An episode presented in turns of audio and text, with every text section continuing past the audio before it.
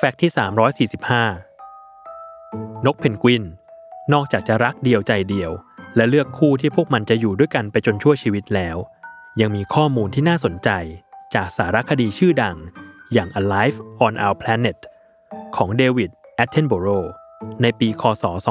2020 เกี่ยวกับนกเพนกวินเจนทูแห่งแอนตาร์กติก ว่าพวกมันจดจองการเป็นคู่ผัวตัวเมียกัน เหมือนมนุษย์ทำการมั่นหมายกันไว้ก่อนยังไงอย่างนั้นเลย ผิดกันก็แต่มนุษย์จะให้แหวนเพชรเป็นสื่อแทนใจและคำสัญญาแห่งความผูกพัน แต่นั่นไม่ใช่สำหรับนกเพนกวินเจนทู พวกมันไม่มีอัญมณีเลอค่าถึงขนาดนั้น จะมีก็เพียงแต่ก้อนกรวดก้อนเล็ก ที่ตัวผู้ จะออกตามหาก้อนหินสวยงามและเกลี้ยงเกล่าที่สุดในความคิดของพวกมัน มามอบให้กับตัวเมียที่หมายปอง หากตัวเมียมีใจให้กับตัวผู้ตัวนั้น มันจะรับเอาก้อนกรวดก้อนนั้น มาไว้ภายในรังของตัวเอง เพื่อเป็นสัญลักษณ์แสดงถึงความชอบพอและจับจองระหว่างกัน จากนั้นพวกมันก็จะรักและผูกพันกันเป็นคู่ผัวตัวเมียเดียวตลอดไป